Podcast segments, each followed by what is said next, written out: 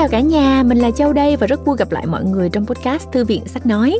Quyển sách trong tập podcast ngày hôm nay à, chắc Châu không cần phải nói nhiều nữa đâu, à, bởi vì là các bạn mà theo dõi podcast nè, rồi theo dõi truyền hình, theo dõi YouTube trong thời gian vừa qua thì đã quá quen thuộc với tác giả quyển sách này rồi, đó là chàng trai đa tài Chun Phạm. À, và quyển sách mà Châu muốn à, giới thiệu của chuyên Phạm ngày hôm nay đó là quyển Có ai giữ giùm những lãng quên, một quyển à, gọi có thể gọi là văn học à, bởi vì là Chun đã sáng tác đã viết đã à, đúc kết những cái trải nghiệm của mình và sự tưởng tượng của mình để làm ra cái tác phẩm này. Cuốn sách chứa đựng những câu chuyện chúng ta bắt gặp hoặc vô tình lướt qua hàng ngày mà không phải ai cũng dành cho nó nhiều cảm xúc. Với giọng văn nhẹ nhàng sâu lắng mang theo hương vị cuộc sống thường nhật dưới góc nhìn của một chàng trai trẻ. Jun đã viết cuốn này từ hồi có hai mươi mấy tuổi thôi bây giờ đã ngoài 30 rồi thì các bạn hình dung là nó đã rất là lâu rồi. Thế thì quyển sách này có thể là dành cho những bạn vẫn còn ở độ tuổi đó à, để có thể được Jun chia sẻ và đồng hành đồng cảm với các bạn và đối với cá nhân tụi mình thì tụi mình rất là yêu thích uh, ca sĩ Chun Phạm. Uh, bạn thật sự là một nghệ sĩ chuyên nghiệp bạn làm việc rất là uh, tận tâm và chính bạn là người đọc cái quyển sách này. Bạn đã cố gắng hết sức để có thể truyền đạt được nội dung sách một cách chân thành một cách uh, chuyên nghiệp và chỉnh chu nhất cho độc giả cho thính giả của mình và cái cách mà Chun giao lưu giới thiệu và tham gia vào những cái hoạt động để uh, uh, chia sẻ về sách đó làm cho tụi mình lại càng thêm ngưỡng mộ anh chàng này nữa. Bởi vì bạn ấy quá là thân thiện quá là dễ thương so với cái mát gọi là người nổi tiếng của mình rất là tuyệt vời các bạn ạ. À. mình bản thân mình đã trở thành fan của Chun Phạm sau khi mà mình được làm việc với Chun mình thực sự rất là thích Chun luôn á. Và hy vọng là các bạn cũng như vậy. Chúng ta sẽ cùng nhau nghe uh, quyển sách này có ai giữ dùm những lãng quên. Và nếu cũng yêu thích Chun giống như là Châu thì các bạn có thể lên YouTube của Phonos ha. Tụi mình có những cái video quay hậu kỳ Chun tự thu âm nè và những cái chia sẻ những cái trải lòng của Chun về quyển sách. Rất là hay luôn á. Mời các bạn cùng lắng nghe nhé.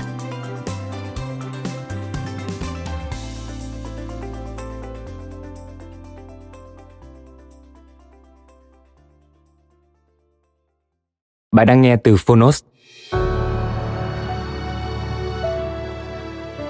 Có ai giữ giùm những lãng quên? Tác giả Chun Phạm Độc quyền tại Phonos Phương Nam Book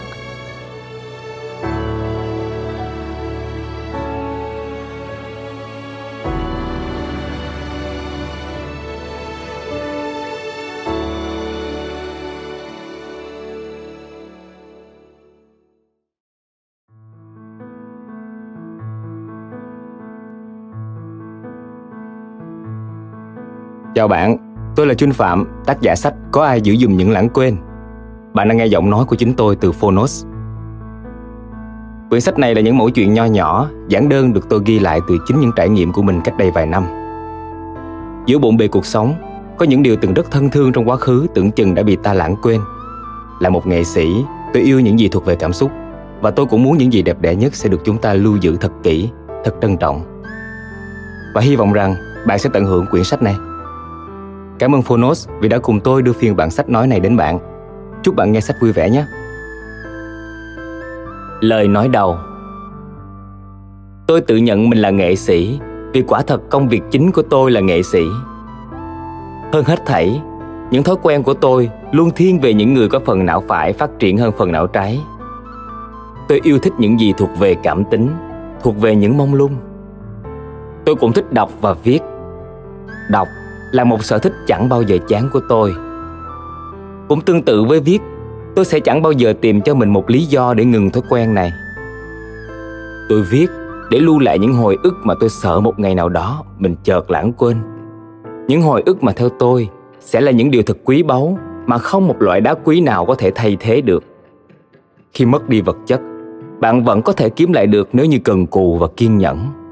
Nhưng khi mất đi ký ức bạn sẽ chẳng bao giờ còn niềm tin và hy vọng, sẽ chẳng còn một thứ gì để vịnh vào mà tiếp tục bước trên đường đời. Tôi chịu cách giữ lại ký ức bên mình, không đồng nghĩa với việc tôi sống đầm mình vào quá khứ. Có ai đó từng bảo đừng bao giờ sống vì quá khứ quá nhiều, mà hãy sống vì hiện tại và những hoài bão tương lai. Nhưng theo tôi, quá khứ là một điều cần phải được lưu giữ dù muốn dù không.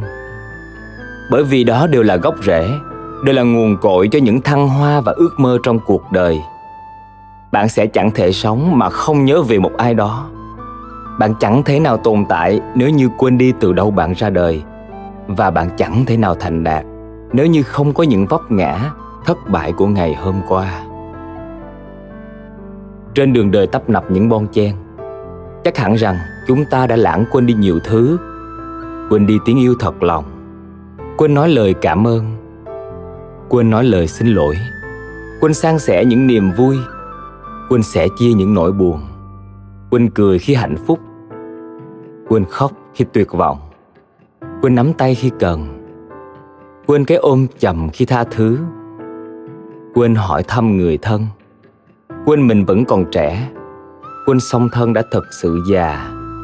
Quên người ta đang chờ đợi. Quên lắng nghe lời khuyên bảo. Quên khen ngợi một món ăn ngon. Lãng quên không khiến các bạn độc ác đi. Nó dường như là tất yếu của cuộc đời. Dĩ nhiên, bạn không cần phải thấy mặc cảm tội lỗi khi bỗng lãng quên đi một điều gì đó vì sẽ chẳng ai trách cứ bạn cả. Trên thực tế, bạn không thể nào nhớ hết được tất cả mọi thứ mà chúng ta đã trải qua hàng ngày. Chúng ta làm thế nào nghĩ về gia đình khi đang phải tập trung cho một dự án quan trọng? Chúng ta cũng chẳng thể nào có thời gian quan tâm đến một kẻ hành khất trên đường, trong khi chính mình cũng đang bận rộn với chuyện cơm áo gạo tiền. Nhưng đến một lúc nào đó, vô tình gặp lại một hình ảnh quen thuộc, một món đồ chơi trẻ con, một món ăn thuở bé, một khung cảnh quá khứ, một bàn tay già yếu, một mái đầu bạc phơ chúng ta mới chợt nhận ra mình đã lãng quên đi quá nhiều thứ. Tôi viết những dòng trên và những tảng văn sau trang này. Không có ý muốn khơi gợi lại quá khứ đau buồn hay thể hiện sự hiểu biết nhiều về cuộc sống. Những dòng cảm xúc trong quyển sách nhỏ bé này cốt là để lưu giữ lại những lãng quên, để tôi tự nhắc nhở mình rằng dù oằn vai vì những nặng trĩu quá khứ cũng xin hứa sẽ chỉ để xuống một lát cho đỡ mệt, rồi lại tiếp tục mang theo cho phần đời còn lại. Vì đâu đó trên đường đời, tôi không quên rằng mình đã đánh mất đi rất nhiều thứ mà chẳng thể nào quay đầu lại nhặt. Có ai giữ giùm những lãng quên?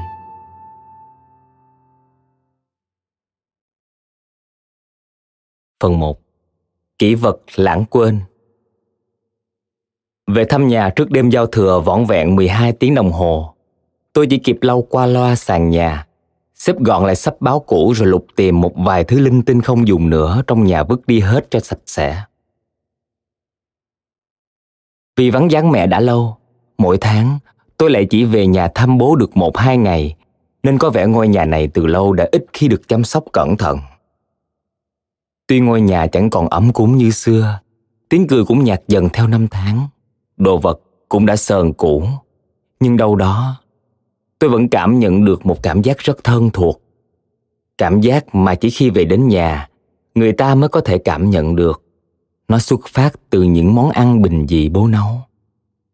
Từ những góc nhỏ, ngày xưa tôi vẫn hay ngồi học, ngồi chơi. Từ những món đồ dùng hàng ngày của mẹ mà bố đã không nỡ vứt bỏ lại còn cất giữ rất cẩn thận người ta hay bảo đồ vật của người đã khuất thì tốt nhất nên chôn cùng họ hoặc vứt hết đi. Chứ đừng để trong nhà. Một là sẽ gây ra xui xẻo. Hai là người đã khuất sẽ mãi luyến tiếc chuyện trần gian chẳng muốn đầu thai. Đó là tục lệ của người việt nhưng mấy khi người thân trong nhà lại nỡ làm thế. Vứt đi thì chẳng khác nào đuổi người thân yêu ra đường ở. Để rồi những nỗi nhớ nhung khi đêm về biết phải vịnh vào đâu, vào gì để cho đỡ nguôi ngoai.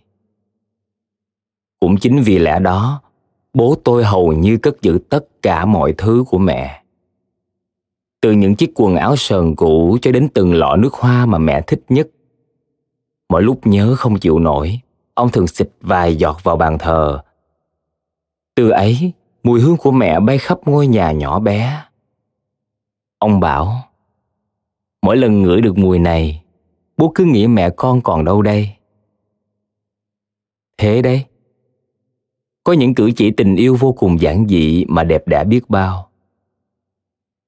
ngồi lục tìm những món đồ cũ kỹ nhằm bỏ đi cho trống bớt ngôi nhà tôi có cảm tưởng từng mảnh ký ức ngày cũ bỗng chợt ùa về dồn dập như thể những cơn gió mát mùa thu những chiếc áo màu đen đã bạc đi của mẹ được xếp vuông vắn trong tủ với chất liệu vải cô tông mát rượi khi áp một chiếc áo vào mặt. Tôi có cảm giác như mẹ đang ôm tôi vào lòng. Ấm áp thật. Ba sẽ là cánh chim, đưa con đi thật xa. Mẹ sẽ là cành hoa, cho con cài lên ngực. Ba mẹ là lá trắng, che chở suốt đời con. Từng lời, từng chữ của bài hát cho con quen thuộc như văng vẳng đâu đây phải rồi, góc nhà này, chính chỗ này đây.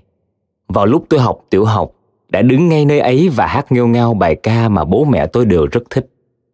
Mỗi lần hát xong, bố mẹ và các chú liền vỗ tay tán thưởng, rồi khen rằng, mai này chắc chắn tôi sẽ trở thành ca sĩ. Ký ức thật là đẹp. Giờ tôi chỉ muốn trở về một lần thôi, để có thể nhìn ngắm lại cảnh vật ngôi nhà xưa dáng mẹ hiền, ngồi xem một cuốn phim bộ say mê trong lúc tôi liên tục quay trả băng cho tập tiếp theo. Bỗng chốc, cuốn băng video bị đứt vì quay quá nhanh. Tôi bèn phải dùng tuốt nơ vít mở bung cuốn băng nhựa ra rồi dán đoạn dây phim ấy lại bằng băng keo trong. Nghĩ đến rồi lại chợt cười một mình. Cười thầm đấy, rồi lại thấy thật buồn và luyến tiếc cho những khoảnh khắc đẹp ngày cũ dẫu sau này giàu có đến mấy đi chăng nữa, cũng chẳng thể nào mua lại được những tháng ngày xưa ấy.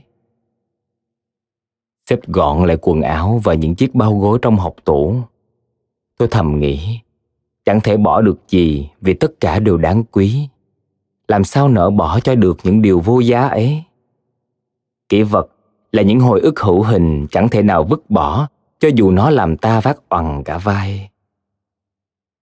Đoạn định đóng học tủ lại để chuyển sang làm những công việc khác, thì tôi lại tìm thấy một kỷ vật mà chẳng thể nào tin được mình có thể nhìn thấy lại lần nữa. Một bức tranh nhỏ bé mà tôi đã vẽ khi còn học tiểu học. Bức tranh đơn giản vẽ bằng màu sáp, được viền bởi bút lông trên tờ giấy tập ô ly. Nội dung tranh là một ngôi nhà xinh xinh. Đứng bên cạnh có bố, mẹ và tôi. Trên mái nhà là một ông mặt trời màu đỏ đang mỉm cười. Những đám mây xanh lam có mắt với hàng lông mi dài và một cầu vòng bảy sắc rực rỡ. Trước ngôi nhà tí hon ấy, có cả một vườn cỏ xanh mượt, điểm xuyết vài bông hoa năm cánh màu vàng. Đây là món quà tôi dành tặng mẹ và một dịp nào đó mà tôi chẳng thể nhớ lại nổi. Hình như chẳng phải nhân dịp gì cả chỉ đơn giản là vì tôi cảm thấy bức tranh này thật đẹp và chỉ có mẹ mới xứng đáng được tặng. Tôi còn nhớ rõ mẹ đã vui như thế nào khi nhận được món quà này. Mẹ cất kỹ lắm. Mẹ bỏ nó vào trong một bao ni lông trong suốt để bảo quản và lúc nào cũng mang theo bên mình trong chiếc ví đựng tiền. Những giọt nước mắt bỗng nhiên trực tràn nơi khóe mắt. Hình như đây là món quà đầu tiên mà tôi tặng mẹ.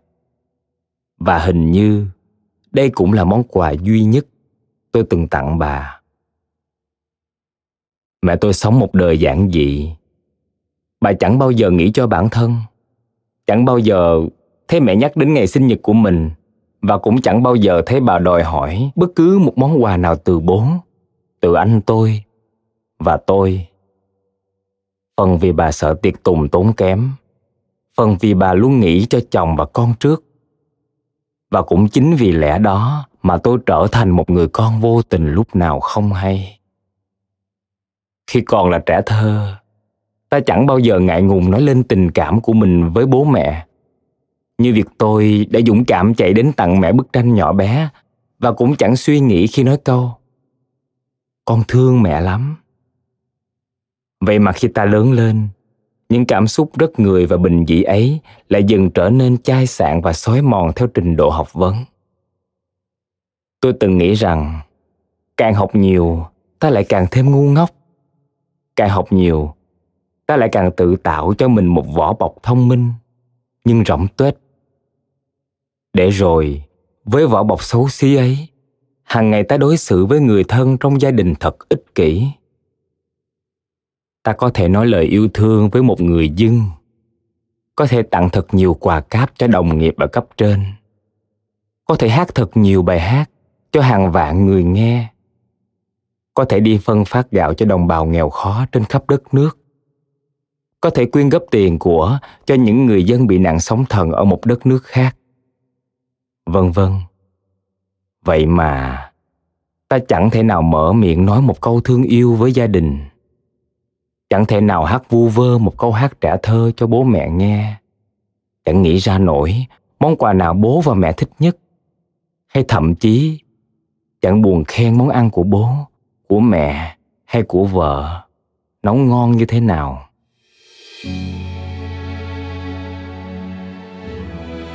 Vuốt thật phẳng bức tranh nhỏ bé ấy, hứa với lòng sẽ giữ gìn cẩn thận để sau này mỗi lần nhìn thấy sẽ nhớ rằng những điều bình dị nhất trong đời thật ra là những điều quý báu nhất. Ai bảo lãng quên thuộc về quá khứ? Ai bảo hồi ức chỉ là những kỷ vật xếp trong gác tủ? Hãy thử một lần lục tìm về những mảnh ký ức cũ. Ta sẽ thấy bản thân mình quá lạnh nhạt với nhau.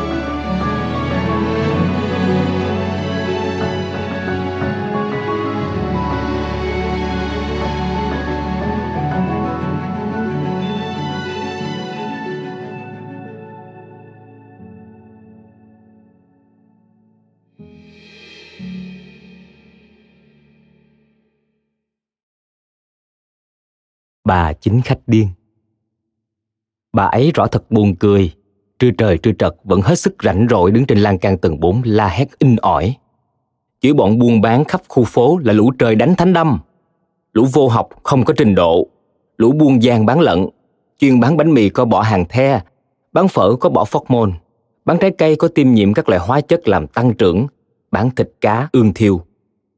Chưa dừng ở đó, bà chửi cả dòng họ khốn nạn của bà chửi con, chửi cái, rồi lấy làm tức tối khi chẳng ai thèm chửi lại. Bà bèn đem hết chén dĩa trong nhà, ném từ tầng 4 xuống lòng đường. Ai hên biết né thì chẳng có gì xảy ra, còn ai xui xẻo thì cùng lắm ăn phải một cái dĩa vào đầu thôi. Bà chả quan tâm. Bà chỉ biết chửi cho sướng mồm, ném đồ đặt khắp nơi cho sướng tay, mà chẳng cần biết tối nay nhà bà có đủ chén dĩa để ăn cơm không. Đã sớm ai cũng ghét bà, ghét ra mặt, có khi chửi lại nhưng cũng từ rất lâu rồi. Chẳng nhớ 10 hay là 20 năm, người ta chẳng quan tâm đến những lời bà nói nữa. Bà chửi gì cũng mặc, nghe cũng vui tai. Lâu lâu bà ném đồ trúng ai á, thì xem như ngày đó có hài kịch để xem. Có việc cho cả sớm tụm năm tụm bảy, nhiều chuyện chơi. Bà tên gì thì chắc chẳng ai nhớ nổi ngoài con cái nhà bà. Cả sớm và người qua đường chỉ gọi bà bằng một cái tên rất dễ nhớ là bà điên Bà điên hôm nay như thường lệ, lấy chiếc ghế đậu ra trước lan can tầng 4 nhà mình, ngồi hóng mát. Bà dậy từ rất sớm, 6 giờ sáng đã thấy ngồi đó nói chuyện với chim chóc hoa cỏ. Có khi chẳng có con chim nào bay tới thì bà bầu bạn với ruồi mũi cũng vui. Ấy thế mà hệ có ai qua đường là bà lại chửi. Hình như bà có lời nguyền không yêu con người. Bà chỉ yêu hoa cỏ thiên nhiên thôi. Hoặc có lẽ bà nghĩ mình là một bông hoa hay một chú chim chứ chẳng phải là con người. Những điều bà chửi mắng ra khỏi miệng, chẳng qua chỉ là tiếng hót líu lo của một con chim. Bà nghĩ vậy cũng phải. Vì phàm ai chửi ai, người kia lập tức phản biện lại ngay. Còn mỗi lúc bà mắng nhiếc, người qua đường và các tiểu thương chỉ cười để đó, hoặc thốt lên một câu. Đến giờ của bà rồi đó. Điều này làm tôi liên tưởng đến việc mỗi buổi sáng, lúc con chim vành khuyên nhà tôi hót líu lo thì bố tôi cũng thường bảo, đến giờ của nó rồi đó. Có lẽ vì thế mà bà rất tự hào với giọng hót oanh vàng của mình. Chẳng cần phải trải qua một lớp luyện thanh nào mà giọng bà vẫn cứ thao thao bất tuyệt không khang một tiếng. Lâu lâu, bà gây nhiều phiền toái cho người đi đường và các tiểu thương khắp xóm. Bà bị giải lên công an phường ngồi viết tường trình. Ấy vậy mà bà cũng chẳng sợ gì cả. Bà lên đó cứ hết lẩm nhẩm rồi lại líu lo trước tượng đài của bác. Ông hồ xuống đi mà xem, tôi khổ thế này. Nhìn tượng bác mỉm cười hiền từ, bà lại càng cảm thấy mình vô cùng đúng đắn. Thôi thì phượng bắt người nhà, cho bà vào nhà thương điên. Thế là được ít tháng, cả sớm bỗng trở nên vô cùng yên tĩnh, vì vắng hẳn tiếng la hét của bà. Cả khu phố tưởng như vừa thoát đi một gánh nặng, nhưng chẳng ngờ ở trong bệnh viện điên bà lại tỏ ra rất ngoan như thể mình vô cùng tỉnh táo. Bác sĩ đành cho về nhà vì ở lâu cũng tốn tiền viện phí. Mà con bà cũng chẳng giàu để trả những món tiền vô lý ấy. Thế là lại trở về với khu phố văn hóa quen thuộc. Bà cảm thấy vui làm sao khi mỗi sáng vẫn được ngồi trên lan can tầng 4 và nói về những chuyện thị phi mà bà nghe được hay đọc được từ đâu đó. Hôm nay, bà chửi về cái thói ăn hối lộ trong các công trình xây dựng làm cho cầu đường càng lúc càng xuống cấp trầm trọng. Nghe có vẻ như bà là một người hùng biện rất có tài. Lời nói có căn cứ, cầu cứu rõ ràng. Hơn nữa, tiếng nói dõng dạc đanh thép như thể thay lòng dân trong xóm nói lên ý kiến của họ. Rồi sau đó tự bà đưa ra hình phạt cho lũ ô hợp ấy. Phải thiêu sống lũ ăn hối lộ, thì nước nhà mới phát triển như lời cụ Hồ mong muốn được. Cả xóm phì cười vì trong khu phố văn hóa này, hóa ra lại có một nữ chính khách vô cùng tài ba và đức độ. Chỉ tiếc rằng bà ấy khùng, chứ không thì có thể tham gia vào việc lãnh đạo nhà nước cũng nên. Thỉnh thoảng, bà chính khách điên ấy cũng đi lòng vòng trong xóm xem xét tình hình nhà dân thế nào.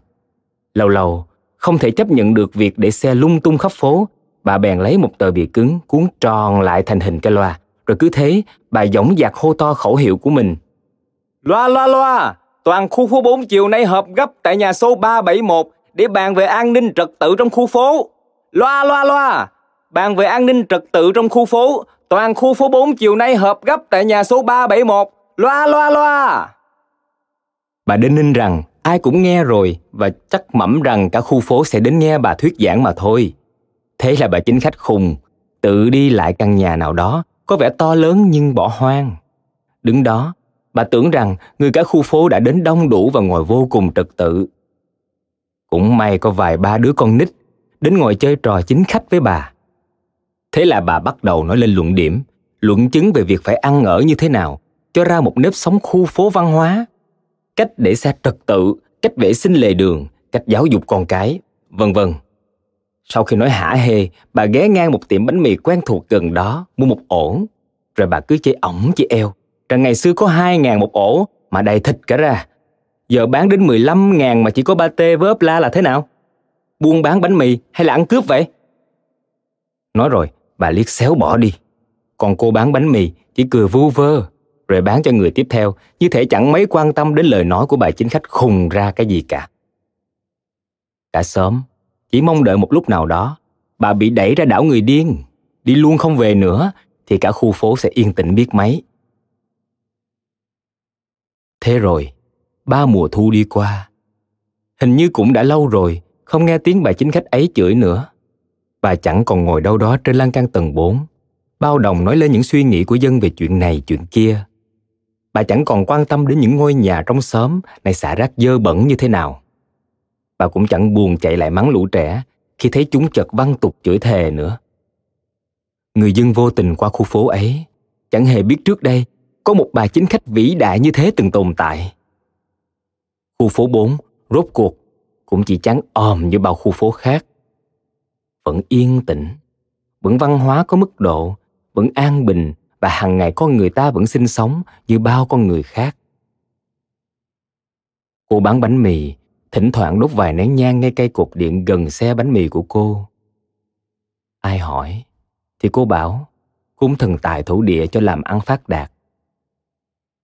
Nhưng cả khu phố này, ai cũng biết rõ, ngày đó, bà chính khách ngồi đợi mãi nơi cột điện này, nơi bà thông báo cho cả khu xóm phải đến đúng giờ để triển khai kế hoạch làm sao nâng tầm văn hóa của khu phố ta lên cao hơn một bậc. Nhà nào cũng là nhà văn hóa, để em nghèo trong xóm phải được phường hỗ trợ tiền ăn học. Vậy đó, mà chẳng ai thèm đến nghe. Lũ trẻ, chơi chán, cũng bỏ bà về nhà ăn cơm tối. Con cái thấy bà đi ngoài đường, cũng xem là chuyện bình thường. Thể nào lát nữa cũng về nên chẳng quan tâm.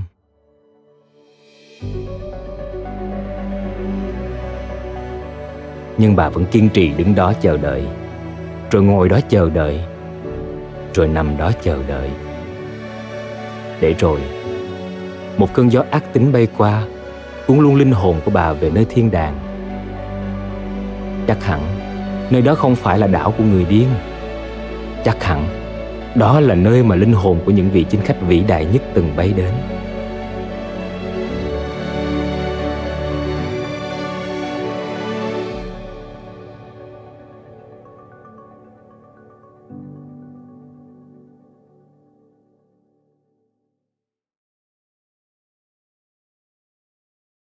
Chỉ sợ mình bỏ nửa chừng.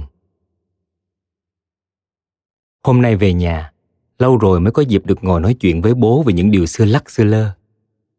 Bố kể về thời chưa có mình và kể cả thời chưa có anh mình nữa. Từ hai bàn tay trắng, để nuôi được một đại gia đình như bao năm qua đối với bố mẹ, quả thật không hề đơn giản. Bố kể lại cuộc đời với giọng bùi ngùi như vừa bước qua một vũng nước nhỏ. Nhưng với mình thì nó quá rộng lớn để có thể thấu hiểu.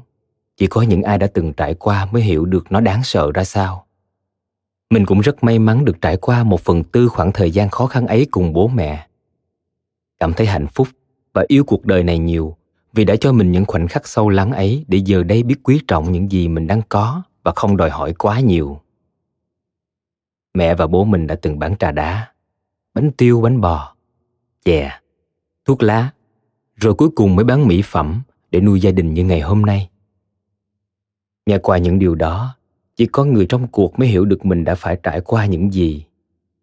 Nếu không kiên cường nhẫn nại không chịu nhịn nhục và không vì gia đình thì chắc gì họ đã vượt qua ngần ấy kỷ niệm vui buồn.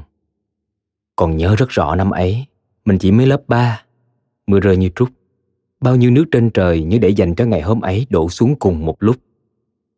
Sấm sét đánh vỡ nóc chợ Bến Thành ngay trên đầu sạp hàng của bố mẹ. Nước cứ thế trôi tuột vào trong, làm ngập và hư hết hàng hóa chỉ duy nhất sạp nhà mình.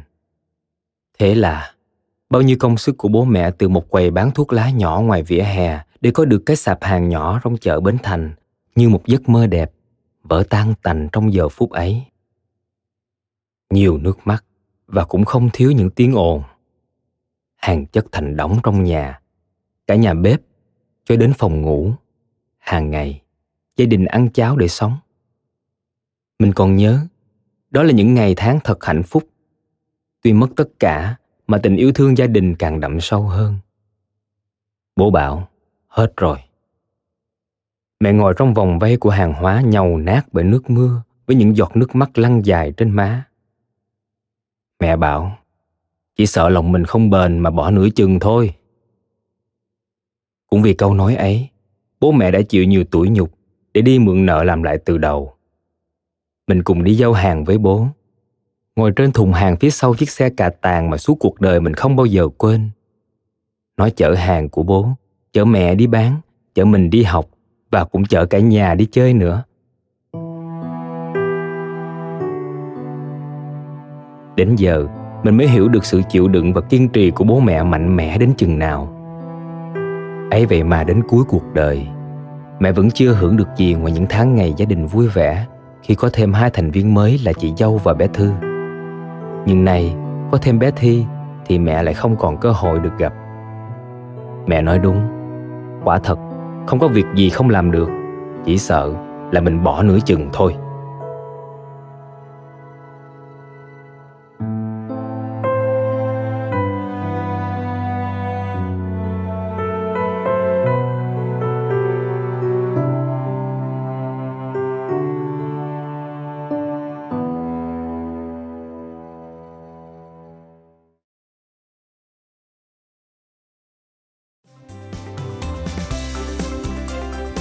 Cảm ơn bạn đã lắng nghe podcast Thư viện Sách Nói.